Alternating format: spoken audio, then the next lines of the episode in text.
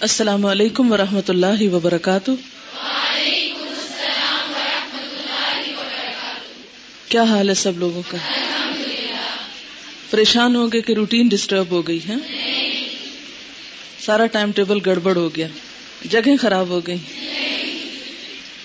ہاں میں آ گئی۔ چلیے نحمد ونسلی علی رسول کریم اما بعد، فاعوذ باللہ من الشیطان الرجیم۔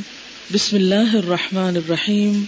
رب شرح لی صدری ویسر لی امری واحلل عقدۃ من لسانی یفقهوا قولی. کل میں نے آپ سے سجیشن مانگی تھی کہ آپ کیا کرنا چاہتے ہیں، لیکن کسی ایک اللہ کی بندی نے کوئی سجیشن نہیں دی۔ لہذا اب اس اللہ کی ایک بندی کو ہی دماغ استعمال کرنا پڑے گا۔ جب بہت سے لوگ مل کر سوچتے ہیں تو کام آسان بھی ہوتا ہے اور کام اچھا بھی ہوتا ہے۔ اور جب صرف ایک ہی بندہ سوچتا رہتا ہے تو پھر یک رخی سوچ ہو جاتی جس سے زیادہ ترقی کی گنجائش نہیں ہوتی ہاں؟ آپ نے کبھی لفظ سنا ہے ٹنل ویژن؟ ٹنل ویژن کا نام سنا ہے؟ لفظ سنا ہے کبھی؟ کس نے سنا اس سے پہلے؟ جی آپ بتائیے کیا ہوتا ہے ٹنل ویژن؟ ٹنل کا مطلب ہوتا ہے سرنگ، ٹھیک ہے نا؟ تو سرنگ یا ایک گلی یا ایک بس محدود ایریا جس میں انسان ایک لمیٹڈ چیز کو دیکھ سکتا ہے۔ تو جب ایک انسان سوچتا ہے یا آپ صرف ایک ہی انسان کی سوچ کو لیتے ہیں، تو اس سے کیا ہوتا ہے؟ آپ تنگ نظر ہو جاتے ہیں۔ تنگ نظر کا لفظ تو سنا ہے نا آپ نے؟ تو تنگ نظری کیا ہوتی ہے؟ یعنی بس ایک محدود دائرے میں سوچنا۔ اور وسط نظری کیا ہوتی ہے؟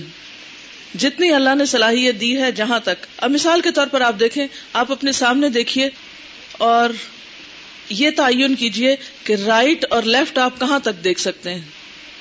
سیدھے دیکھتے ہوئے بھی آپ کافی دائرے تک دیکھ سکتے ہیں۔ اگرچہ آپ کی توجہ تو اسی پر رہے گی، لیکن دائیں اور بائیں بھی آپ کے خیال میں رہے گا۔ اور پھر کبھی آپ توجہ دائیں طرف کریں اور کبھی بائیں طرف کریں، تو اس سے ایک زیادہ بہتر صورت پیدا ہوتی ہے۔ ٹھیک ہے؟ تو اس لیے اس دفعہ تو میں نے معاف کر دیا آپ کو۔ لیکن آئندہ کے لیے نہیں۔ آئندہ کے لیے آپ بھی سوچیں گے کہ جب میں یہاں آؤں تو آپ کو کیا بتاؤں، کس موضوع پر؟ تو کچھ چیزیں میرے سامنے ہیں ان شاء اللہ تعالی میں اس کے حوالے سے گفتگو کروں گی۔ اچھا یہ بتائیے کہ آپ لوگوں کی زندگی کیسے گزر رہی؟ ہے مطمئن ہے آپ اپنی زندگی؟ کون مطمئن نہیں ہے؟ کیا چاہتی ہیں آپ؟ ہاں یہ کہتی ہیں کہ ان کو یہ پریشانی ہے کہ جو کچھ ہم کر رہے ہیں، نمبر ایک وہ ٹھیک بھی ہے یا نہیں، نمبر دو وہ قبول بھی ہے یا نہیں۔ ہوں اور کسی کی کیا پریشانی ہے؟ آپ، ان کو پریشانی یہ ہے کہ یہ تو اطمینان ہے کہ جو کر رہے ہیں ٹھیک کر رہے ہیں، لیکن بےچانی اس بات کی کہ سب پر عمل نہیں ہو پا رہا جو بھی سیکھ رہے ہیں۔ جی آپ کو کیا پریشانی ہے؟ یہ کہتی ہیں کہ ان کو پریشانی ریاکاری کی رہتی ہے اور کسی کی کوئی پریشانی آپ کو کیا رہتی ہے؟ ذمہ داری کا احساس بڑھ رہا ہے۔ اور کیا پریشانی ہے؟ آپ صحیح ہے۔ یعنی ایمان جو گھٹتا بڑھتا رہتا ہے تو اس وقت ان کو بےچانی ہوتی ہے جب بہت اچھا نہیں کر پاتی ہیں اور پھر جی آپ فرمائی ان کو یہ تو اطمینان ہے کہ جس ڈائریکشن پہ یہ جا رہی ہیں وہ ٹھیک ہے، لیکن پریشانی یہ ہے کہ کیا میں اس پر خود بھی قائم رہ سکوں گی یا نہیں؟ اور کیا میں دوسروں کو بھی بتا پاؤں گی یا نہیں؟ ہوں، اور آپ فرمائی پیچھے۔ لیکن رکاوٹیں بہت ہیں، مخالفتیں بہت ہیں، ٹھیک ہے۔ ہر کورس میں سے کوئی ایک ایک نمائندہ بولے۔ جو جو اللہ کے لیے وقت نکالا، اس کو مکمل طور پر دے نہیں پا رہے۔ Time management. جی آج میری گفتگو کا موضوع ہی ٹائم مینجمنٹ ہے۔ ہم اپنے مقام پہ آ گئے ہیں۔ میرا خیال اس سے زیادہ مشکلات جاننے کی ضرورت نہیں مجھے۔ ہوں؟ میں بھی بہت سوچتی رہی۔ کہ کس موضوع پہ گفتگو ہونی چاہیے۔ پلس دل یہ چاہتا ہے کہ مجھے آپ کی سوچ بھی پتا چلے آپ کا حال کیا ہے، کیونکہ جب میں پوچھتی ہوں آپ کا کیا حال ہے، آپ سب مجھے یک زبان ہو کے کہہ دیتے ہیں الحمد للہ ہم ٹھیک ہے یہ تو ایک فارمل بات ہے کہ ہم ٹھیک ہیں۔ الحمد للہ اللہ کا بہت احسان ہے۔ ہمیں شکر گزار ہونا چاہیے کہ ہم ٹھیک ہیں۔ لیکن یہ ہے کہ ہمارے دل میں کچھ امنگیں، کچھ تمنا کچھ سوچیں، کچھ آگے کی باتیں وہ بھی ہونی چاہیے۔ ہاں؟ اور اپنے حال کا بھی کریٹیکلی انالیس کرنا چاہیے کہ جو ہم کر رہے ہیں، ٹھیک کر رہے ہیں یا نہیں کر رہے، اور مزید اس میں بہتری کی صورت کیا ہو سکتی ہے۔ تبھی انسان آگے بڑھتا ہے۔ جب چیزیں ایک جگہ ٹھہر جاتی ہیں، تو پھر وہ ٹھہرا ہوا پانی اس میں سڑان بھی آنے لگتی ہے اور وہ کم بھی ہونے لگتا ہے، کہ نہیں؟ یعنی آپ کسی گلاس میں پانی ڈال کے رکھ دیں، دس دن کے لیے تو آپ دیکھیں گے کہ کچھ نہ کچھ اس کی سطح بھی کم ہو جائے گی۔ تو زندگی میں ٹھہراؤ نہیں آنا چاہیے۔ خدا تجھے کسی طوفان سے آشنا کر دے ہاں تو وہ جو زندگی میں ایک اضطرابی کیفیت ہوتی ہے، وہ اطمینان کے ساتھ برقرار رہنی چاہیے۔ یعنی اطمینان قلب تو ہونا چاہیے انسان کو کہ میں جو کر رہا ہوں، اس میں ایک خوشی ہو، ایک سکون ہو، ایک اطمینان ہو، لیکن ساتھ اضطراب ہو، جو انسان کو آگے بڑھاتا رہے۔ ٹھیک ہے؟ بات یہ ہے کہ اگر ہم اپنی زندگی کا صحیح استعمال سیکھ جائیں اپنے وقت کا بہترین استعمال سیکھ جائیں تو اطمینان کی ایک خاص کیفیت نصیب ہوتی ہے انسان کو۔ اس لیے میں سمجھتی ہوں کہ ہمیں اپنی اپنی روز مرہ روٹین کے بارے میں سوچنا چاہیے کہ ہم ایک دن میں جو وقت ہمیں ملتا ہے، اس کو کس طرح استعمال کرتے ہیں، یہاں آ کر کس طرح استعمال کرتے ہیں، یہاں آنے سے پہلے کس طرح استعمال کرتے ہیں، یہاں سے جانے کے بعد کس طرح استعمال کرتے ہیں، پھر یہاں آنے سے پہلے جو زندگی گزری ہے، اس میں ہم کیا کرتے رہے ہیں؟ اور یہاں سے جانے کے بعد جو ہمیں واقعات اور حالات ایکسپیکٹڈ ہیں، اس کے لیے ہم کتنا تیار ہو رہے ہیں؟ ہمیں آئندہ زندگی کے لیے بھی پلاننگ کرنی ہے۔ جیسے حضرت عمر رضی اللہ تعالیٰ انہوں نے کہا تھا نا کہ اپنی دنیا کے لیے اس طرح سامان کرو گویا ہمیشہ یہاں رہنا ہے، اور اپنی آخرت کے لیے اتنی تیاری کرو گویا کل چلے جانا ہے، یا آج چلے جانا ہے ہاں؟ تو بات یہ ہے کہ ہمیں ماضی حال اور مستقبل، تینوں پر ہماری نظر ہونی چاہیے۔ تینوں کے بارے میں ہمیں سوچنا چاہیے۔ چلیے، میں اپنے لیکچر کو بہت زیادہ یک طرفہ لیکچر نہیں بناؤں گی، لیکن آپ کو ساتھ گفتگو میں شریک رکھوں گی تاکہ آپ جاگتے رہیں۔ ہاں؟ میرا سوال آپ سے یہ ہے کہ آپ اپنے ماضی کے بارے میں کیا سوچتے ہیں؟ یا ماضی کے بارے میں جب آپ کبھی بیٹھ کے اپنے گریبان میں جھانکتے ہیں تو آپ کے اندر کس قسم کے احساسات پیدا ہوتے ہیں؟ سب اپنے پاس ایک چھوٹا چھوٹا سوال لکھ لیجیے کہ میں اپنے ماضی کے بارے میں کیا سوچتی ہوں۔ ماضی کو تھوڑا سا لمٹ کر لیتے ہیں۔ ماضی ویسے تو کل بھی ہماری ماضی ہو گئی ہے جو کل ہم نے گزاری، بلکہ یہ چند لمحے پہلے بھی ماضی ہو چکا ہے۔ کیونکہ وقت اصل میں کیا ہے؟ وہ نہیں جو گزر گیا، وہ تو ہاتھ سے نکل گیا۔ وہ بھی نہیں جو آنے والا ہے، کیونکہ اس کا تو ہمیں خبر ہی نہیں کیا ہونے والا ہے ہمارے ساتھ۔ تو اصل وقت تو وہ ہے جو اس وقت ہمارے پاس ہے۔ لیکن ہم اپنے موضوع کے اوپر گفتگو کرنے کے لیے ماضی کو تھوڑا سا ہم ڈیفائن کر لیتے ہیں کہ ماضی سے مراد اس وقت ہمارا وہ ماضی ہے جو ہمارا سفر قرآن کے شروع کرنے سے پہلے کا تھا۔ اسے ہم آج ذرا ماضی کے طور پر لیتے ہیں۔ کیونکہ قرآن کے ساتھ ہمیں ایک نئی زندگی ملی ہے۔ یہ ایک نیا سفر ہے۔ دیکھیے، اس وقت جو میں آپ کے ساتھ ایکٹیویٹی کر رہی ہوں نا، یہ سوچنے کا بھی ایک طریقہ اور انداز ہے۔ کیونکہ جو سوال ہوتے ہیں نا، وہ سوچنا سکھاتے ہیں۔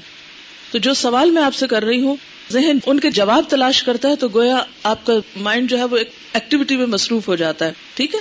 ایک بات یاد رکھیے، ذرا سا ایک لمحے کے لیے خاموش ہو کے اپنے ساتھ عہد کیجیے کہ جو بولوں گی، سچ بولوں گی۔ جو منہ سے نکالوں گی، سچ نکالوں گی۔ مبالغہ آرائی نہیں کروں گی۔ اپنی فیلنگز کو بڑھا چڑھا کے نہیں بیان کروں گی۔ کیونکہ جب تک ہم سچ نہیں بولیں گے نا، اس وقت تک ہم حقیقت کو پا نہیں سکتے۔ حقیقت کو وہی لوگ پاتے ہیں جو خود سچے ہوتے ہیں۔ جیسے صحابہ کرام ہے نا، حضرت ابو بکر صدیق ہے حضرت عائشہ صدیقہ ہیں۔ تو ان کو یہ لقب کیوں ملے؟ کیونکہ وہ سچائی کے تلاش کرنے والے تھے۔ سچائی سامنے آئی تو اس کو قبول کرنے والے تھے۔ اور پھر اس کی تصدیق کرنے والے تھے۔ ٹھیک ہے نا؟ نمبر ایک، سچائی کا متلاشی ہونا۔ صدیق کس کو کہتے ہیں؟ لذینا انعام اللہ علیہم من النبیین۔ وہ تو ہم ہو نہیں سکتے۔ وہ صدیقین ٹھیک ہے؟ تو صدیق کون ہوتا ہے؟ وہ شہدا وہ صالحین ٹھیک ہے؟ اچھا اب آپ دیکھیں، شہید بھی قسمت سے ہی ہوتا ہے بندہ۔ صالحین بننے کی بھی کوشش میں ہے لیکن صدیق کا مرتبہ نبی کے بعد ہوتا ہے، ٹھیک ہے؟ مان نبی وہ صدیقین۔ تو نبیین کے بعد صدیقین کا درجہ ہے، صدیق کون ہوتا ہے؟ ابھی آپ نے پڑھا تو نہیں کہیں، پڑھ لیا، پھر تو آپ ہی کو بتانا چاہیے، صدیق کون ہوتا ہے؟ صدیق کو آپ ڈیفائن کر سکتے ہیں کس سے؟ کیونکہ اگر آپ بننا چاہتے تو لکھ لیجیے، اگر نہ ارادہ ہو تو پھر بے شک چھوڑ دیجیے یا دھیان کرنے کی ضرورت نہیں۔ نمبر ایک، سچائی کا متلاشی۔ سچائی کا متلاشی یعنی سچ سے محبت ہے اسے۔ سچائی کی تلاش میں ہے۔ ہاں؟ نمبر دو، سچائی کو دیکھتے ہی، پا لیتے ہی قبول کرنا۔ جیسے آپ دیکھیں کہ حضرت ابو بکر صدیق رضی اللہ تعالیٰ عنہ کو کیا ایک لمحے کی بھی مشکل پیش آئی تھی ایمان قبول کرنے میں؟ نہیں. سامنے آئی تو قبول کر لیا. اور یہی وجہ تھی کہ جب آپ صلی اللہ علیہ وسلم آسمانوں پر گئے تھے تو کسی نے آ کر حضرت ابو بکر سے کہا، تمہیں پتا تمہارے دوست نے کیا دعویٰ کر دیا اس نے کہا ہے کہ میں آج رات آسمانوں کی سیر کر کے آیا ہوں۔ تو انہوں نے کیا کہا؟ اگر وہ کہتا ہے تو سچ کہتا ہے۔ کیونکہ وہ تو اس سے بھی بڑی بات کہتا ہے، جس کی میں تصدیق کرتا ہوں کہ میرے پاس آسمان سے فرشتے آتے ہیں۔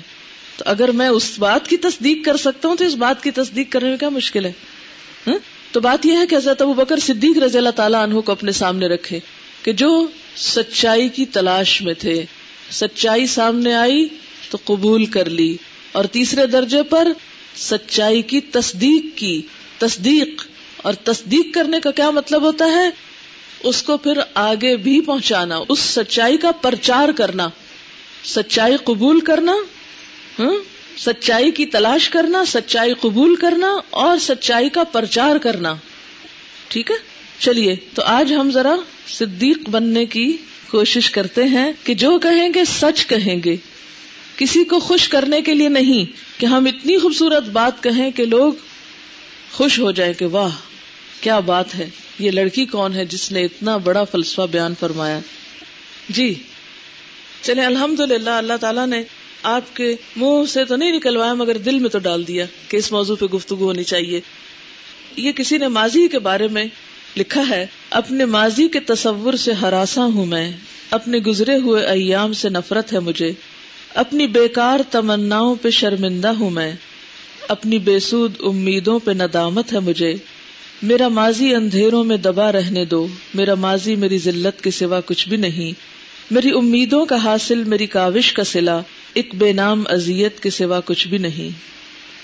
عام طور پر تو ماضی خوبصورت ہوتا ہے، لیکن سچائی پسند لوگوں کے لیے ماضی، اگر اس میں واقعی کوئی خاص خوبصورتی نہیں، تو پھر وہ جھوٹ نہیں بولتے، پھر وہ اس کو خوبصورت نہیں کہتے۔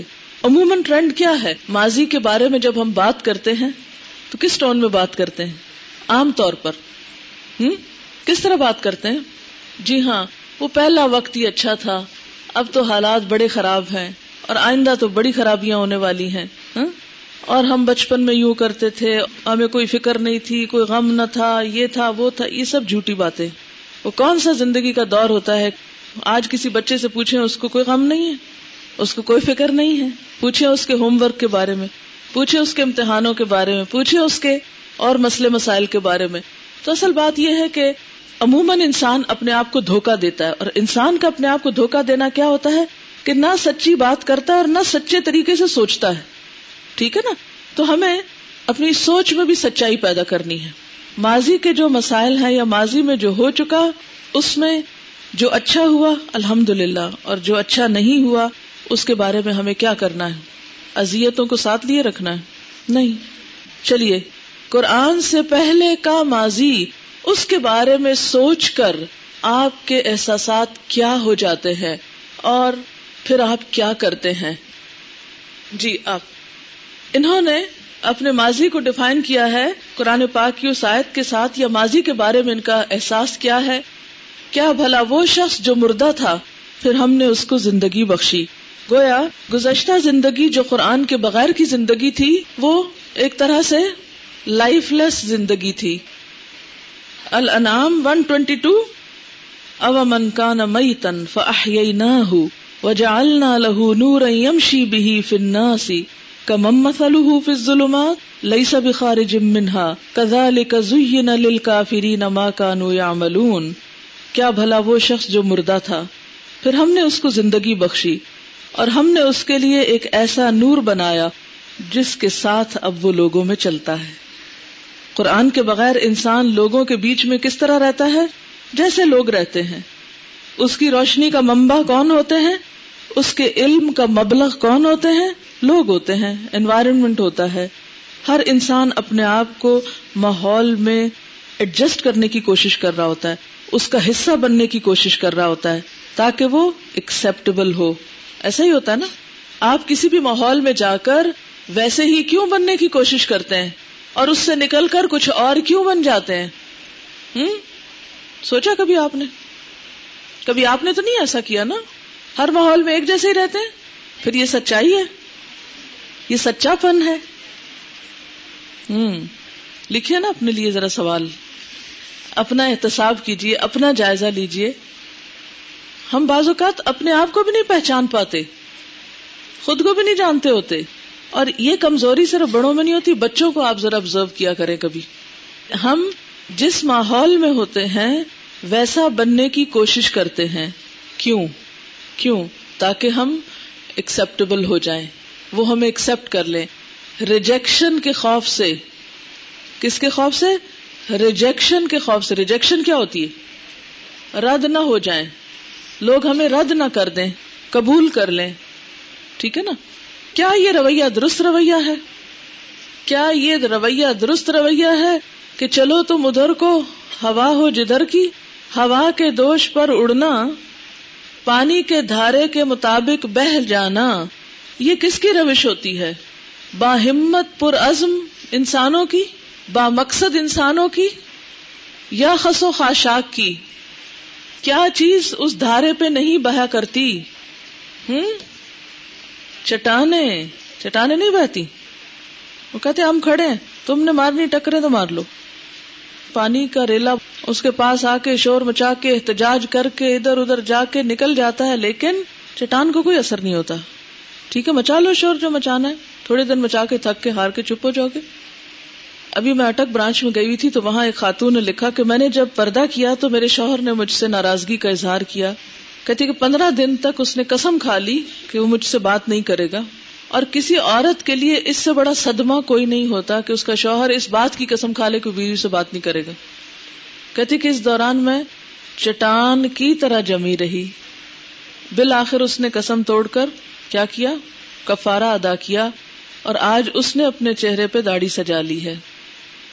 اس کا یہ مطلب نہیں کہ اس نے ایک بدتمیزی کی اور چٹان بن کے کھڑی ہو گئی اور روڈ اور نہیں مطلب یہ ہے، کچھ اصول ایسے ہوتے ہیں کہ جن میں آپ کو یعنی صرف یہ پردے کی بات نہیں، حلال، حرام، جائز، ناجائز، بہت سی چیزیں زندگی میں ایسے آتی ہیں، آپ کے جو مقاصد ہوتے ہیں، آپ اگر کسی چیز کو زندگی میں درست سمجھتے ہیں، تو اس کی تکمیل کے لیے پھر آپ کو چٹان کی طرح جمنا پڑتا ہے، ورنہ تو ہر چیز آپ کو بہا کے کہیں سے کہیں پھینک دے گی، بیکار کر کے۔ اب جب آپ چٹان کی طرح جم گئے تو اب کیا ہوگا؟ ایسا نہیں ہوگا کہ چین سے آپ بیٹھ جائیں گے۔ پانی کے دھارے آئیں گے، ٹکرائیں گے، اس سے کیا ہوگا؟ چھینٹے اڑیں گے۔ اور کیا ہوگا؟ شور مچے گا۔ پھر کیا ہوگا؟ پھر کیا ہوگا؟ چٹان کو کیا فرق پڑ جائے گا؟ وہ اپنی جگہ ہی جمی رہے گی، اس کو کوئی نہیں فرق پڑے گا۔ بالآخر پانی ہی واپس ڈل جائے گا اور ایک دن کام ہو جائے گا۔ کیونکہ جب طوفان آتے ہیں تو ایسی کیفیت ہوتی ہر وقت یہ نہیں ہوتی۔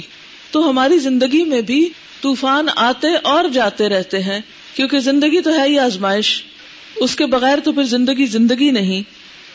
کہ آپ سمجھے کہ ہر چیز آپ کی مرضی کے مطابق ہو جائے۔ لیکن بات یہ ہے کہ چٹان آپ اپنے نفس کی خاطر بنے ہیں، اپنی خواہشات کی تکمیل کے لیے بنے ہیں یا پھر کسی مقصد کے لیے بنے ہیں۔ ٹھیک ہے نا؟ اچھا تو بات کیا ہو رہی تھی؟ بات یہ ہو رہی تھی کہ کیا یہ سچائی کی تلاش ہے کہ ہم جدھر کو زمانہ چلے ادھر ہی کو چل پڑے، جدھر ہم کو لوگ لے جائیں ادھر ہی چلے چلے۔ نہیں، قرآن جو زندگی بخشتا ہے انسان کو، اس کے مطابق وہ ایک روشنی ہوتی ہے جس کے ساتھ وہ لوگوں کے بیچ میں رہتا ہے۔ وہ ایسا نہیں ہوتا جیسے اندھیروں میں بسنے والے جن سے وہ نکل ہی نہیں سکتے۔ کزا الکافرین ماں کانو یا ملون بہرحال اور کوئی بتائے گا، ہم پھر وقت پہ لوٹیں گے. یاد رکھیے ایک اور بات. یہ ہماری مجلس جو ہے ایک علمی مجلس ہے.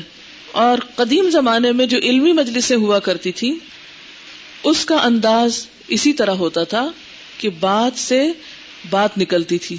ورنہ تو پھر آپ ایک ٹیپ آن کر دیں تو ایک لیکچر ہو جائے گا. ہاں؟ تو پھر ایک استاد کے وجود سے صرف اس طرح کا فائدہ نہیں اٹھایا جاتا جس طرح ایک لگی بندی روٹین میں میں آؤں اور اول سے آخر تک نان سٹاپ بول کے آپ کو ڈھیروں معلومات پاس آن کر کے نکل جاؤں یہاں سے ہاں؟ عربی ادب کی چار بڑی کتابیں ہیں جس میں مبرد کی کامل ہے۔ ہمیں ایم اے میں پڑھائی گئی تھی۔ الکامل للمبرد۔ مبرد نام ہے۔ چار کتابیں عربی ادب کا ستون ہے جیسے یہ ستون ہے نا، جیسے عربی ادب کا یا عربی زبان کے ستون ہے چار، ان میں سے مبرد کی کامل ہے۔ جب میں پہلی دفعہ پڑھنے لگی ایم اے میں وہ کتاب، تو ہمارے ٹیچر نے اس کی وہ تعریف کی اور اتنا کچھ اس کے بارے میں بتایا اور پھر ہم جب پڑھنے لگے، میرے تو پلے کک نہ پڑے، کچھ سمجھ نہ آئے، میں کوئی یہ کس قسم کا ستون ہے عربی ادب کا؟ ایک بات شروع ہوتی ہے، وہ ختم نہیں ہوتی، ایک اور بیچ میں آ جاتی ہے، پھر پلٹ کے پچھلی، پھر اگلی، پھر ایسے دماغ کو ہلا دیا اس نے، ادھر سے ادھر ادھر سے ادھر ادھر سے ادھر۔ یعنی سارا وقت مکمل الرٹ رکھنے کی بات ہوتی ہے، اگر آپ ذرا بھی غافل ہو تو گئی۔ تو اس میں ہوتا یہ تھا کہ اس دور میں مبرت کی کامل لکھی کیسے گئی تھی کہ عالم تھا، مجلسیں ہوتی تھی اور مجلس میں اشئی اید کرو بشئی اس اصول پر گفتگو ہوتی تھی۔ عربی ادب کا ایک محاورہ ہے ایک سینگ ہے اشئی او کرو بشئی ایک چیز سے دوسری چیز یاد آ جاتی ہے، یا ایک چیز سے دوسری چیز نکلتی چلی جاتی ہے۔ اور اسی سے ذہن کی نشو نما ہوتی ہے۔ ٹھیک ہے نا؟ تو اگرچہ آپ کہیں گے ہم تو ٹائم پہ گفتگو کرنے لگے تھے، پھر یہ باتیں اور کدھر کو نکل گئی ہاں؟ تو اس اسلوب کو پہلے ہی سمجھا دوں کہ ہو سکتا ہے میرے جیسے ٹنل ویژن رکھنے والے اریٹیٹ ہو رہے ہوں کہ یہ گفتگو جو ہے اپنے موضوع سے دائیں بائیں کیوں جا رہی ہے؟ ٹھیک ہے؟ تو ٹھیک ہے، آپ نے پھر فیصلہ کر لیا سچ بولنے کا۔ چلے الحمد للہ اچھا بات ہم یہ کر رہے تھے کہ ماضی کے بارے میں ہم کیا سوچتے ہیں۔ جی غلطیاں یاد آتی ہیں؟ الحمد للہ یہ لکھتی ہیں، میں اپنے ماضی کے بارے میں سوچتی ہوں کہ میں نے اپنی صلاحیتیں بے مقصد استعمال کی۔ یعنی اپنی صلاحیتوں سے صحیح فائدہ نہیں اٹھایا، وقت ضائع کیا۔ اگر کوئی اچیومنٹس ہیں تو ان پر خوشی ہوتی ہے اور جہاں کوئی کمی ہے وہاں دکھ ہوتا ہے۔ یہ بہت بیلنسڈ اپروچ ہے کہ مجھے ماضی میں جو میری اچیومنٹ تھی یا جو میں نے کامیابیاں حاصل کی، ان پر خوشی ہوتی ہے اور جہاں جہاں جو نقصان کیے، چاہے وقت ضائع کیا یا صلاحیتیں یا وٹ ایور تو وہاں ریگریٹس ہوتی ہیں۔ ہونا بھی ایسے ہی چاہیے کہ ہمیں یک رخی بات نہیں کرنی کہ ماضی پر صرف افسوس ہو یا ماضی کے بارے میں ہم خوش فہمیوں کا شکار ہوں۔ ہمیں کیا کرنا ہے؟ ماضی میں جو اچھی چیزیں ہیں، ان پر اللہ تعالی کا شکر ادا کرنا ہے کہ اللہ تیرا شکر ہے، تو نے اس فلاں موقع پر مجھے اس طرح کی سمجھ دی، یہ فیصلہ مجھ سے کروایا، یہ چیز میری زندگی میں آئی، فلاں انسان نے مجھے مدد کی۔ اس اس طرح سے تیری نعمتیں مجھ پر ہوئی، تو ہمیں ماضی کے ان اوقات یا ان مواقع پر شکر گزار ہونا ہے جو ہمیں اچھے ملے یا جن کے بارے میں ہمیں اطمینان ہے یا یہ کہ وہ اللہ کی نعمت ہے۔ اور جہاں ہم نے اللہ کی نعمتوں کو ضائع کیا ہے، جہاں نعمتوں کو ضائع کیا ہے یا صلاحیتوں کو گنوایا ہے یا بیکار کاموں میں استعمال کیا ہے، وہاں ہمیں پھر کیا کرنا چاہیے؟ کیا؟ رونا، دھونا اور توبہ۔ جو کچھ ہو چکا، سو ہو چکا۔ اتائب من الذنب کم اللہ ذنب لہو سورت الفرقان میں ایک آیت آتی ہے، جس کا مطلب کیا ہے؟ کہ جو لوگ توبہ کر لیتے ہیں، اللہ تعالیٰ ان کی خطاؤں کو، ان کے گناہوں کو کس میں بدل دیتا ہے؟ نیکیوں میں بدل دیتا ہے۔ یہ جو آپ کی ریگریٹس ہوں گی نا کہ میں نے کیوں اپنا وقت ضائع کیا، میں نے کیوں اپنی صلاحیت گنوائی، میں نے کیوں اپنا مال ضائع کیا، تو اس سے کیا ہوگا؟ ہوں اس سے کیا ہوگا؟ بوجھ ہٹ جائے گا۔ نمبر دو، جو احساس زیاں ہو چکا ہے، اس احساس زیاں کی وجہ سے انشاءاللہ اللہ وہ سیاحت بھی حسنات میں بدل جائیں گی، اللہ کی رحمت سے۔ اور انہوں نے بہت اچھی بات کہی سورت عال عمران میں غزب عہد کے اوپر اللہ تعالیٰ نے جو تبصرہ فرمایا، اس میں ایک آیت پڑی ہوگی، جب مسلمانوں کو چوٹ لگی اور بہت غمگین تھے اور ان سے یعنی کہ ایک باعث حسرت ہو گیا وہ سارا واقعہ، تو کیا فرمایا تھا؟ ان تم ان کن تم مومنین جی یہی ایٹیٹیوڈ ہمیں اختیار کرنا ہے۔ اس میں ہمیں، ہمارے ماضی کے بارے میں تسلی دے دی گئی کہ جو ہو چکا سو ہو چکا اور قرآن پاک میں کئی بار یہ آتا ہے، ما قد سلف۔ ہاں؟ اور پھر آئندہ کے لیے بلند مقاصد رکھنے ہیں۔ لہذا آج سے آپ اپنے ماضی کو جو کچھ اس میں اچھا تھا، اس پہ شکر گزار اور جو کچھ اس میں تکلیف دے تھا، اس پر اپنا وقت ضائع نہیں کرنا۔ اس پر اپنی صلاحیتیں نہیں کھپانی۔ اور آج کے بعد یہ جملہ اپنی زندگی سے نکال دینا کہ کاش یہ نہ ہوتا، کاش میں یہ نہ کرتی۔ کیوں کاش سے منع کیا گیا؟ آپ کو پتا کہ کاش ہماری لغت میں نہیں ہے۔ کاش ایسا نہ ہوتا، کاش ویسا نہ ہوتا۔ کاش کے بارے میں کیا کہا گیا ہے؟ شیطان کے لیے دروازہ کھول دیتا ہے۔ شیطان کو رستہ دے دیتا اور وہ پھر ہمیں غمگین کرتا ہے۔ اور ہم سے ہمارا وقت ضائع کراتا ہے۔ ہماری زندگی کو ایک حسرت کی زندگی بنا دیتا ہے اور پھر وہ حسرتیں ہمیں کہیں کا نہیں چھوڑتی، حسرتیں ہمیں آئندہ زندگی میں بھی آگے بڑھنے نہیں دیتی اور حسرتیں ماضی کو بھی سنوار نہیں سکتی۔ کیا حسرتوں سے ماضی خوبصورت ہو جاتا ہے؟ نہیں، بس جو ہو گیا ہو گیا۔ جو چیز فوت ہو جائے، یہ جو گزرا وقت ہوتا ہے، یا ماضی جو ہے، ہمارا فوت ہو چکا ہے۔ فوت ہاں؟ تو جو فوت ہو جائے، اس کے ساتھ کیا معاملہ کرتے ہیں؟ فوت ہونے والی چیز کے ساتھ کیا معاملہ کیا جاتا ہے؟ اس کو دفن کر دیا جاتا ہے۔ ادھر دفن ہو جاؤ، بس۔ خلاص۔ ایکچولی میں ان اسباب کی طرف آپ کو لا رہی ہوں جو ہمارے حال کو برباد کرنے والے ہوتے ہیں، جو ہمیں آگے نہیں بڑھنے دیتے۔ ٹھیک ہے نا؟ یعنی ہم آج کا ٹائم تو اسی وقت مینج کر پائیں گے نا، جب ہم پچھلے سے کچھ چھٹکارا کر لیں، پچھلے کا کچھ علاج کر لیں۔ اور اگر اسی میں کھوئے رہے تو کیا ہوگا؟ آگے کے لیے کچھ نہیں کر سکتے تو سب سے بڑا ٹائم ویسٹر، سب سے بڑا وقت کا ضیاع کرنے والا فیکٹر ہماری زندگی میں کیا ہوتا ہے؟ ماضی کے بارے میں درست سوچ کا نہ رکھنا۔ نمبر ایک تو نعمتوں پہ شکر گزاری گناہوں پہ توبہ، استغفار۔ کیا آپ کو یقین ہے کہ توبہ سے سارے گناہ معاف ہو جاتے ہیں؟ یا کوئی یہ کہتا ہے کہ نہیں، کچھ گناہ تو بالکل بھی نہیں معاف ہوتے۔ کون کہتا ہے؟ کون سا؟ توبہ سے وہ بھی معاف ہوتے ہیں۔ اللہ تعالیٰ اپنی طرف سے ان بندوں کو بدلا دے دے گا۔ ٹھیک ہے؟ اس لیے یہ غلط فہمی دور کر لیجیے کہ توبہ سے، گناہوں میں سے کچھ معاف نہیں ہوتے۔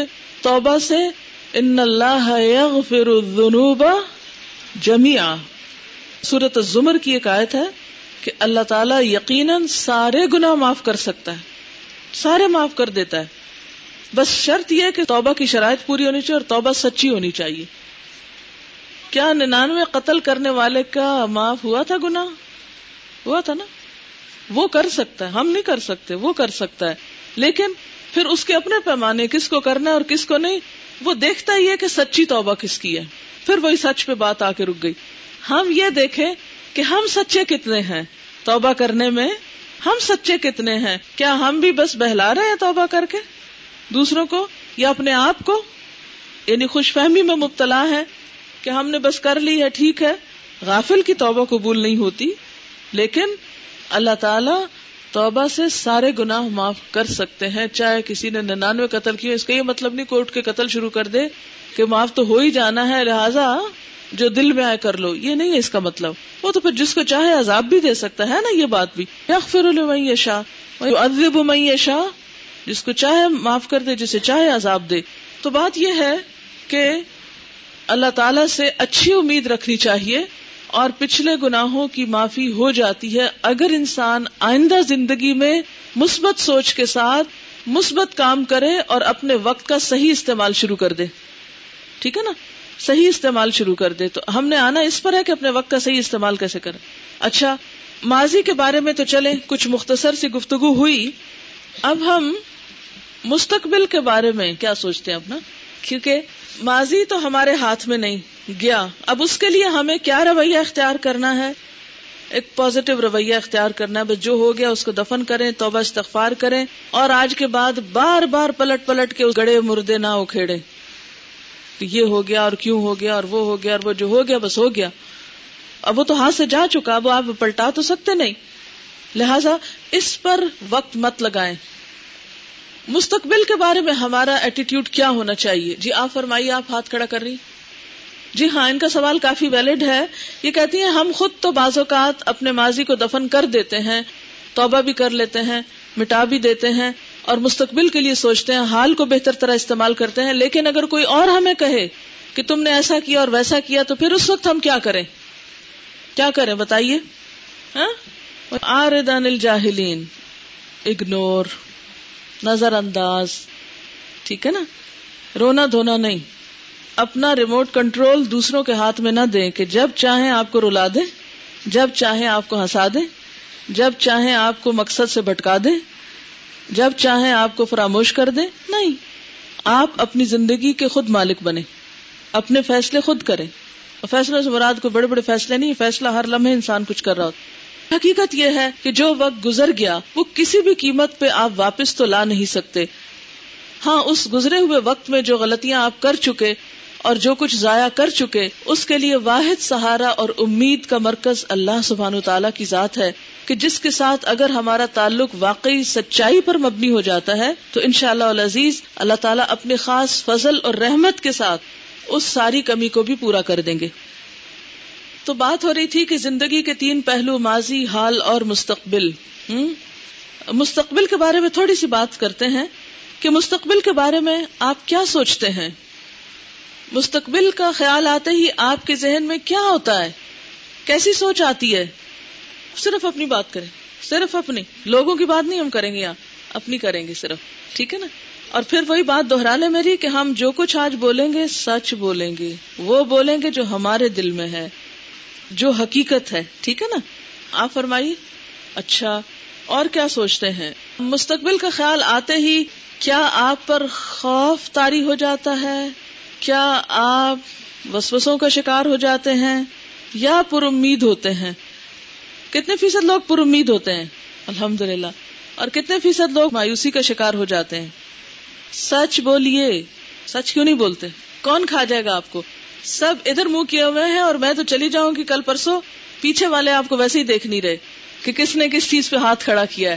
اس لیے سچ بولیے ہاں آپ خوف اور امید کے بیچ میں جی ہاں یہی ایک متوازن اور متناسب رویہ ہے کہ ہم اپنی زندگی سے خوف کے فیکٹر کو ختم کر نہیں سکتے۔ ہم یہ نہیں کہہ سکتے کہ مجھے کبھی خوف نہیں آیا۔ خوف آئے گا، پریشانی اور پشمانی بھی ہوگی کہ پھر کل کیا بنے گا۔ آج تو میں اس خاص ماحول میں ہوں اور کل کیا ہوگا؟ کل تو یہ ماحول نہیں رہے گا میرے پاس، یہ دوستیں نہیں ہوں گی، یہ قرآن کا ساتھ نہیں ہوگا۔ پھر میرے ایمان کا لیول کیا ہوگا؟ ہاں؟ اور یہ سوچ سوچ کے بعض اوقات ہم دیر تک پھر جھنجھوڑتے اپنا او ہو جو آج کام کرنا ہو تو رہ گیا۔ چلو کوئی بات نہیں، کبھی کبھی مستقبل کا بھی سوچنا چاہیے، آخر مستقبل بھی تو ہمارا ہی ہے نا۔ ہوں؟ مستقبل کے بارے میں کیا رویہ ہونا چاہیے ہمارا؟ یہ کہتی ہیں کہ پہلے ہمیں نہ تو صحیح مقصد کا پتا تھا اور نہ یہ پتا تھا کہ اس مقصد کو پورا کیسے کرنا ہے۔ اب ایک طرف جہاں ہمیں مقصد کا پتا چلتا جا رہا ہے، دوسری طرف ہمیں الحمد للہ وہ طریقے بھی سمجھ میں آ رہے ہیں، وہ جان بھی رہے ہیں کہ ہم اپنے مقاصد کی تکمیل کے لیے کیا کیا کر سکتے ہیں۔ ہاں؟ تو اس لیے مایوس ہونے کی تو ضرورت نہیں ہے۔ اور پھر لوگوں کا خوف ہے نا۔ ایسا کیوں ہے؟ لوگوں کا خوف کیوں آتا ہے ہم کو؟ کہ لوگ کہیں گے یہ قرآن پڑھی ہوئی لڑکی ہے اور اس نے ایسا کر دیا ہے۔ لوگوں کا خوف ہمارے اوپر کیوں مسلط ہے؟ پھر بات یہ ہے کہ جو پہلے میں نے ارض کیا، لوگوں کا خوف اس وقت ہوتا ہے جب ہمارے اندر ایکسپٹینس کی خواہش اور ریجیکشن کا خوف ہوتا ہے۔ یہ ون آف دا ریزنز ہے، لیکن اس کے علاوہ دیکھیے، وہ ایک شعر ہے ویسے تو، لیکن اس میں کافی اچھا معنی چھپا ہوا ہے۔ ارادے جن کے، نظر جن کی تلا تم خیز موجوں سے۔ دو چیزیں آپ کی زندگی میں ہونی چاہیے۔ ارادہ پختہ، کہ دنیا ادھر سے ادھر ہو جائے۔ میں اپنا راستہ نہیں چھوڑوں گی۔ بے شمار مثالیں ہمارے سامنے۔ سیرت میں، سب سے پہلی مثال تو خود کس کی ہے؟ رسول اللہ صلی اللہ علیہ وسلم کی کیا فرمایا تھا آپ نے؟ خدا کی قسم، اگر یہ میرے دائیں ہاتھ میں سورج اور بائیں میں چاند لا کے رکھ دے، تو میں ایک لمحے کے لیے بھی اپنے مقصد سے نہیں ہٹوں گا۔ بڑے سے بڑا لالچ، بڑے سے بڑا دنیا کا فائدہ، بڑے سے بڑی مسلحتیں مفادات کچھ بھی سامنے ہو، لیکن میرا جینا اور مرنا بس اللہ ہی کے لیے ہے۔ اس سے نہیں ہٹ سکتی۔ یعنی دو چیزیں اگر آپ کی زندگی میں ہوں گی ان شاء اللہ تعالی، تو پھر کوئی نہیں آپ کو ہلا سکتا۔ پھر آپ چٹان بنیں گے۔ ارادے کی پختگی جو ہے، اپنے اندر خود محسوس کیجیے کہ کیا آپ واقعی خود چاہتے ہیں اس رستے پہ قائم رہنا؟ اللہ کا بندہ بن کے رہنا یا بندوں کا بندہ بن کے رہنا؟ آپ کی اپنی چوائس نہیں، صرف بولنے کی حد تک نہیں۔ میں پھر کہوں گی، سچ بولیے۔ اپنے اندر جھانک کے جواب دیجیے کہ میرے اپنے اندر یقین کی کیا کیفیت ہے اس بارے میں، کہ میں خود اس رستے کے بارے میں کیا سوچتی ہوں کہ کیا واقعی اسی پہ جینا اور اسی پہ مرنا یا کچھ اور۔ پھر وہی بات ہے نا، صدیق کے درجے کو پہنچنے کے لیے پھر اپنے ساتھ بھی سچی بات۔ ارادے جن کے پختہ ہوں، پہلی چیز ارادے کی پختگی۔ اور دوسری چیز کیا ہے؟ یعنی ایک ادھر اپنے اینڈ پہ اور دوسری خالق کے اینڈ پہ۔ نظر جن کی خدا پر ہو۔ اس سے مضبوط تعلق۔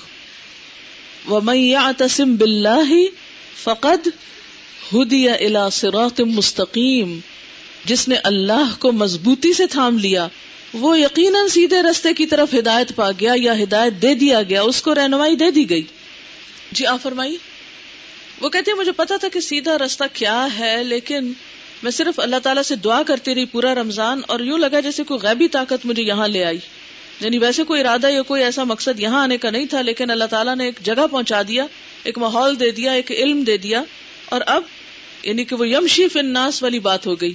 چلیے، ان موضوعات پر، ان ٹاپکس پہ یا ان پوائنٹس پہ گفتگو اور بھی کی جا سکتی لیکن میں فی الحال اس کو اسی پر ہی ریسٹرکٹ کروں گی کہ ماضی کا غم نکالیے، مستقبل کا خوف نکالیے۔ مستقبل کو پختہ ارادے کے ساتھ اللہ کے حوالے کیجیے، ماضی کی نعمتوں پر شکر ادا کرتے ہوئے گناہوں پر توبہ کر لیجیے اور اپنے آپ کو بوجھوں سے آزاد کر لیجیے اور اب آ جائیے، وقت جو اس وقت ہمیں ملا ہے، اس کو صحیح استعمال کیجیے ٹھیک ہے؟ وقت کو آپ ڈیفائن کیسے کرتے ہیں؟ وقت کیا ہے؟ واضح حال مستقبل کو مت چھیڑیے اب، وقت کیا ہے؟ میرا سوال سمجھیے کہ وقت کیا چیز ہے؟ وقت وقت کیا چیز ہے؟ تول سکتے ہیں؟ ناپ سکتے ہیں؟ کوئی شیپ ہے اس کی؟ کوئی رنگ ہے اس کا؟ خرید سکتے ہیں، بیچ سکتے ہیں، ادھار لے سکتے ہیں، دے سکتے ہیں۔ پھر ایسی چیز کا وجود ہے؟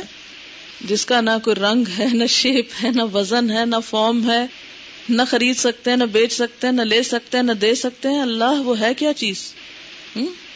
جو لمحہ اس وقت میرے ہاتھ میں ہے، جسے ہم الان عربی میں کہیں گے، اب دس مومنٹ جس میں میں زندہ ہوں۔ اور ہر انسان کا وقت کتنا ہے، جتنی اس کی زندگی ہے۔ ہم وقت کے آغاز کی بات نہیں کریں گے، وقت کی انتہا کی بات نہیں کریں گے، اس کا علم تو اللہ ہی کو ہے۔ وہ سب تو اسی کے ہاتھ میں ہے۔ لیکن میرا وقت کیا ہے؟ جو میری زندگی ہے۔ جتنی زندگی مجھے ملی ہے، وہ میرے پاس ٹوٹل وقت ہے۔ اب کیا ہوتا ہے؟ اس زندگی میں پیدا ہوتے ہی کاؤنٹ ڈاؤن شروع ہو جاتا ہے۔ برف پگھلنے لگتی ہے۔ لمحہ لمحہ ہم لوز کرتے چلے جاتے ہیں۔ اسی لیے اللہ سبحانہ تعالیٰ کیا فرماتے ہیں؟ والعصر ان الانسان لفی خسر۔ قسم ہے زمانے کی اور زمانہ بھی کیا ہے؟ وقت کا ایک پیمانہ ہے یا وقت کا ایک دوسرا نام ہے۔ یقیناً انسان نقصان میں ہے۔ وقت بتا رہا ہے کہ انسان نقصان اٹھا رہا ہے۔ وقت گواہ ہے کہ انسان نقصان اٹھا رہا ہے۔ لوز کر رہا ہے، کھو رہا ہے۔ اس کے ہاتھ سے کچھ چھوٹا جا رہا ہے، نکلتا جا رہا ہے، پھسلتا جا رہا ہے۔ تھام نہیں سکتا، روک نہیں سکتا، پکڑ نہیں سکتا، صرف استعمال کر سکتا ہے۔ اگر صحیح استعمال ہو گیا تو ہمیشہ کے لیے اس کو آپ نے محفوظ کر لیا۔ اور اگر آپ نے اسے استعمال نہیں کیا تو وہ آپ کے ہاتھ سے نکل گیا۔ جیسے امام شافی نے اس صورت کی تفسیر میں سمجھایا ہے کہ برف کی سل جو کسی برف بیچنے والے کے پاس ہو، اگر وہ نہ بکے تو اس کا سارا سرمایہ کیا ہے؟ نالی میں بہ جائے گا۔ مسئلہ آپ دیکھیں کہ آپ کے گھر میں کبھی آپ فریج سے برف کا پیس نکال کے رکھ دیتے ہیں۔ اگر برف کا پیس آپ نے رکھ دیا کاؤنٹر پر یوز لیسلی بغیر استعمال کے، تو سارا پانی بہ کے ہو سکتا ہے سنک کی نالی میں چلا جائے۔ کوئی فائدہ نہیں اس کا۔ وہ ٹیپ کے پانی کی طرح یہ پانی بھی گیا، بہ گیا۔ اور اسی طرح اگر آپ نے وہ برف کسی شربت میں ڈال لی یا پانی میں ڈالی تو کیا ہوا؟ اس برف نے کیا کیا؟ وہ برف جو کسی دودھ کے گلاس میں چلی گئی اور اس کو اس نے ٹھنڈا کر دیا تو کیا ہوا؟ دودھ ٹھنڈا ہو گیا، ٹھنڈا دودھ جس نے پیا اس کا دل ٹھنڈا ہو گیا۔ اس کو سکون آ گیا۔ بالکل اسی طرح کچھ لوگ اپنی پگھلتی برف کو اس طرح استعمال کرتے ہیں کہ لوگوں کے دل ٹھنڈے کر دیتے ہیں اور کچھ لوگوں کے دل جلا دیتے ہیں اور کچھ لوگ اپنے آپ کو بس اس طرح بہا دیتے ہیں جیسے برف پگھل کے نالی میں بغیر کسی مقصد کے چلی جاتی ہے۔ ہم اپنے آپ کو رکھ کے دیکھیں کہ وہ جو لمحے لمحے کا کاؤنٹ ڈاؤن شروع ہو چکا ہے کاؤنٹ ڈاؤن کیا ہوتا ہے؟ الٹی گنتی گننا۔ کاؤنٹ ڈاؤن کیا؟ الٹی گنتی۔ الٹی گنتی کیا ہوتی ہے؟ دس، نو، آٹھ، سات ہاں، نیچے نیچے نیچے آنا۔ جس دن ہم پیدا ہوئے تھے، جو اس دن فگر تھا ہمارے پاس، وہ آج نہیں ہے، اس سے بہت نیچے گراف آ چکا ہے۔ اور پھر آہستہ آہستہ آہستہ ایک دن گھنٹہ بچ جائے گا اور زندگی اینڈ ہو جائے گی۔ وقت ختم، صلاحیت پرچا واپس لے لو۔ خلاص، جو کرنا تھا کر لیا۔ موت کے فرشتے جب آتے ہیں تو کیا کہتے ہیں؟ اس نے جو کھانا تھا کھا لیا، جو پینا تھا پی لیا، جو کرنا تھا کر لیا۔ اب بس اتنے منٹ ہیں اس کے جان نکالنے میں۔ بس اتنا باقی ہے وقت۔ وہ دور کھڑے، لمحے لمحے کا انتظار کر رہے ہوتے ہیں۔ اور جب لمحہ آ جاتا ہے تو ایک لمحہ نہ آگے کرتے ہیں، نہ پیچھے۔ انتہائی ٹائم کے پابند ہیں۔ بے حد وقت کے پابند ہیں موت کے فرشتے۔ ہماری طرح نہیں ہے کہ کلاس کا ٹائم ساڑھے نو ہے تو دس بجے آ رہے ہیں۔ وہ ساڑھے نو کے ٹائم کو ساڑھے نو سمجھتے ہیں۔ ایک لمحہ نہ آگے سمجھتے، نہ پیچھے سمجھتے۔ اتنی پابندی ہے وقت۔ ہے بالکل ایسے جیسے سورج کے اندر پابندی ہے، وقت ہے۔ ایک منٹ بھی آگے اور پیچھے نہیں ہوتا۔ جیسے چاند پابندی وقت کرتا ہے، جیسے اور بہت سی چیزیں کائنات میں فطرت کے سصول پر ہیں۔ تو اسی طرح ہماری زندگی کا بھی ایک وقت مقرر ہے، نہ وہ بڑھ سکتا ہے، نہ آپ خرید سکتے ہیں۔ پوری دنیا کی دولت دے کر اگر آپ ایک گھنٹہ خریدنا چاہیں تو آپ نہیں خرید سکتے۔ تو پھر کس طرح ہم گوارا کر سکتے ہیں کہ ان بے شمار گھنٹوں اور منٹس کو بس ایسے ہی ضائع کر دیں؟ کیا ہم افورڈ کر سکتے ہیں؟ جو چیز پوری دنیا کی دولت سے قیمتی ہو، پوری دنیا کی دولت سے، کیونکہ کوئی چیز وقت کا نیم البدل ہے ہی نہیں۔ کسی بھی چیز کے ساتھ اس کو نہیں خرید سکتے۔ نہ ایک لمحہ فرشتہ دے گا ہی نہیں آپ کو۔ کہ اگر آپ کے بس میں ہو کہ آپ کہیں فرشتے کو کہ یہ آپ لے لیں ساری دنیا اور مجھے ایک گھنٹہ اور دے دیں تاکہ میں تھوڑی سی توبہ استغفار کر لوں۔ جیسے قرآن پاک میں آتا ہے نا اذا جاء احدهم الموت قال رب ارجعوني. یہاں تک کہ ان میں سے جب کسی کی موت کا وقت آتا ہے تو انسان کہتا ہے، میرے رب، مجھے واپس بھیج ارجعوني مجھے واپس لوٹا دے۔ کیوں؟ لعلی اعمل صالحا، شاید کہ میں نیک کام کر لوں۔ فی ما ترکتو، اس دنیا میں جو میں چھوڑ آیا ہوں، جو پیچھے رہ گئی ہے، اب میری اپروچ سے باہر ہے۔ اللہ تعالیٰ کیا جواب دیں گے؟ اللہ تعالیٰ کو پکارے گا نا، مہربان رب کو پکارے گا۔ کالا رب ارجعونی لعلی اعمل صالحا فیما ترک۔ کلا۔ کیا کہا جائے گا؟ کلا۔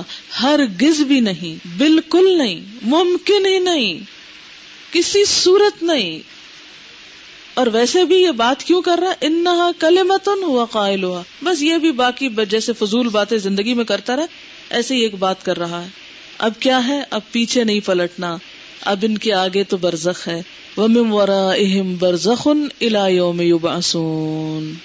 اب آ، اٹکے ہیں یہ برزخ میں۔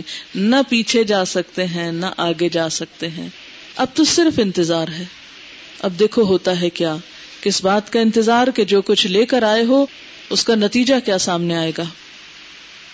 تو جب ہمارے وقت کی قیمت پوری دنیا کی دولت سے بڑھ کر ہے، تو پھر کیا اس کو ایسے ہی پگھلنے دیا جائے، ضائع کر دیا جائے، یا صرف غیر مفید چیزوں میں گزار دیا جائے، یا کم فائدے کے چیزوں میں گزارا جائے، یا پھر واقعی مفید چیزوں میں لگایا جائے؟ کیونکہ بعض اوقات ہم استعمال تو کر رہے ہوتے ہیں، لیکن کس طرح استعمال کرتے ہیں؟ بس منیمم یوز یہ ایسے ہی ہے جیسے آپ ایک لاکھ روپے سے ایک ٹشو کا باکس خرید لائیں۔ اور آپ خوش ہوں کہ دیکھو میں نے کتنا خوبصورت ڈیزائن والا ٹشو کا باکس خریدا ہے۔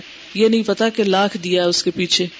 یعنی تو جس احمد کا حال یہ ہو کہ وہ صرف ٹشو کے ڈبے کا ڈیزائن دیکھ کر خوش ہو رہا ہو اور اسے یہ بھول جائے کہ وہ کتنی بڑی قیمت پے کر کے لے آیا ہے۔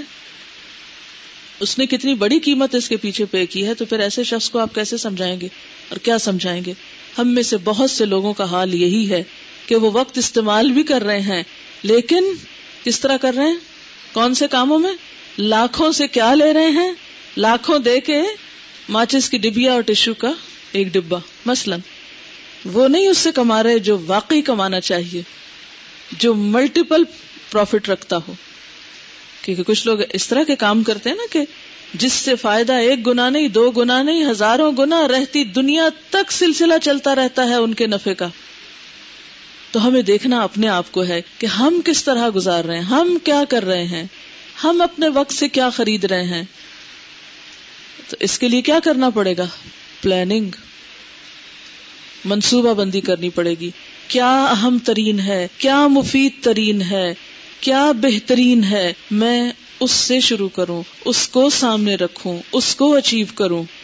ہم چل رہے ہیں، بس یہ سوچ کے خوش ہوتے رہتے ہیں الحمد للہ بڑا اچھا وقت گزارتے ہیں۔ ہم کوئی وقت ضائع کر رہے ہیں؟ بہت سے لوگ کہتے نہیں، ہم تو بالکل وقت ضائع نہیں کر رہے۔ ہم نے کوئی جھوٹ نہیں بولا، ہم نے کوئی گناہ نہیں کیا، ہم نے کوئی غیبت چگلی نہیں کی۔ بس یہ ہے کہ بعض اوقات بس چپ کر کے گھنٹوں سوچتے رہتے ہیں کہ کچھ کرنا چاہیے۔ تو بات یہ ہے کہ ہمیں صرف وقت استعمال نہیں کرنا، بلکہ اس کا بہترین استعمال کرنا ہے۔ اور بہترین استعمال کے لیے بہترین منصوبہ بندی کرنی ہے۔ کیونکہ جب تک پلاننگ نہیں ہوگی لائف کی، پھر سالوں کی، پھر مہینوں کی، پھر ہر دن کی آج کے دن میں کیا کیا مجھے کرنا ہے؟ اگر یہ آپ سوچ کے دن شروع نہیں کرتے، تو بس چل پڑتے اندھا دھند، جو سامنے آ گیا کر لیا، پھر بات نہیں بنے گی۔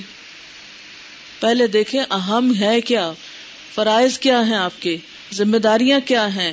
امنگیں اور تمنا اور امیدیں کیا ہیں؟ کون کون سے بزنس کرنا چاہتے ہیں آپ؟ نیکی کے۔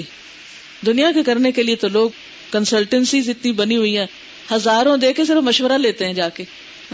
لیکن دین کا کام کرنے کے لیے کوئی پلاننگ نہیں چاہیے۔ صرف جھوم جھوم کے کچھ چیزیں پڑھ لیں، خوش رہیں، بہت اچھا کر رہے ہیں۔ ہاں؟ تو بات یہ ہے کہ جو کاؤنٹ ڈاؤن ہمارا شروع ہو چکا ہے، اس کے بارے میں ہمیں فکر مند ہونا چاہیے۔ ہم زندگی کو گنتے رہتے ہیں سالوں میں، مہینوں میں، اور بڑی لمبی زندگی ہے۔ لیکن قیامت کے دن یہ لمبی زندگی کیا لگے گی؟ جیسے آج بھی لگتی ہے، ماضی کتنے دن کا لگتا ہے؟ سارے ماضی کے بارے میں اگر آپ گفتگو کرنے بیٹھے تو کتنی دیر لگے گی آپ کو مثلاً؟ مثلاً آپ بیس سال کے ہو گئے۔ بیس سال پر نوٹ لکھیے، میں آپ کو کہوں گی ذرا بیس سال ماضی کی داستان لکھیے۔ کتنے صفحے لکھیں گے آپ؟ کتنے لکھیں گے؟ کتنی دیر میکسیمم بات کر سکتے ہیں آپ؟ بیس منٹ بھی نہیں ہو سکے گی۔ ختم ہو جائے گی کہانی بہت جلدی۔ اسی لیے قیامت کے دن جب ہم یہ اتنی بڑی زندگی گزار کے جائیں گے پلٹ کے دیکھیں گے، اللہ تعالیٰ پوچھیں گے کالا کم لبس تم فل ارد عدد سنین؟ کالو لبسنا یومن او بعد یوم فصل العدین لم یلبثو اللہ اشیتن او دہا اس لیے یہ جو اس وقت وقت پھیلا ہوا بہت لگ رہا ہے نا، جیسے مثال کے طور پر آپ دیکھیں، اس گلاس میں پانی تھوڑا سا لگ رہا ہے۔ اگر میں اس کو فرش پہ ڈال دوں گی تو کتنا لگے گا؟ پھیلا ہوا بہت سارا لگے گا نا۔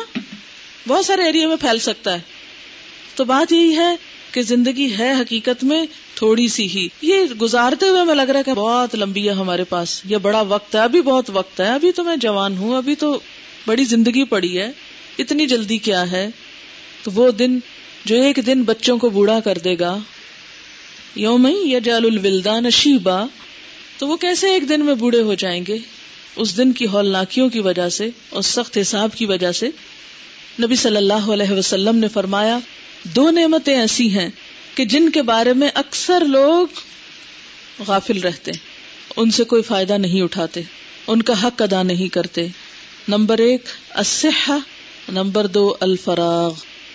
نعمتان مغبون فیہما کثیر من الناس الصحت والفراغ۔ دو نعمتیں ایسی ہیں جن سے لوگ کما حق ہو فائدہ نہیں اٹھاتے، ایک ہے صحت اور دوسرے ہے فرصت، فراغت۔ جو سمجھتے ہمیشہ ہی پاس رہے گا۔ تو ایک تو یہ ہے کہ ہمیشہ یہ وقت ساتھ نہیں رہے گا اور یہ صحت اور جوانی ساتھ نہیں ہوگی۔ اور دوسرے یہ ہے کہ ان کے بارے میں سوال کیا جائے گا۔ وہ بڑی مشہور حدیث ہے، سب نے یاد کی بھی ہوگی کہ ابن آدم کے قدم اس کے رب کے سامنے سے ہل نہ سکیں گے جب تک کہ وہ پانچ باتوں کا جواب نہ دے دے۔ عمر کہاں خرچ کی؟ یعنی وقت کہاں استعمال کی؟ عمر کو دوسرے لفظوں میں آپ وقت کر لیجیے ٹائم کر لیجیے، کیونکہ عام فہم ہے۔ کیونکہ ہمارا ٹائم کتنا، جتنی ہماری عمر۔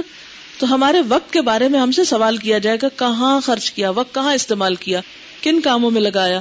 خصوصاً جوانی کس کام میں لگائی؟ پھر مال کہاں سے کمایا اور کہاں خرچ کیا؟ اور علم پر عمل کتنا کیا؟ جو جان لیا اس پر عمل کتنا کیا؟ حضرت ابو بکر صدیق دعا مانگا کرتے تھے، اے اللہ، تو ہمیں کہیں اندھیرے میں نہ رہنے دینا۔ مثلا رات کو آپ سوئے میں اندھیرا ہوتا نا، تو کھڑکی کا پردہ ہٹا کے دے اچھا کیا ٹائم ہوگا؟ کچھ پتا چلتا ہے؟ جب تک آپ گھڑی دیکھ نہ لیں، صرف پردہ ہٹانے سے وقت پتا چلتا ہے، جب تک روشنی نہ ہونے لگے۔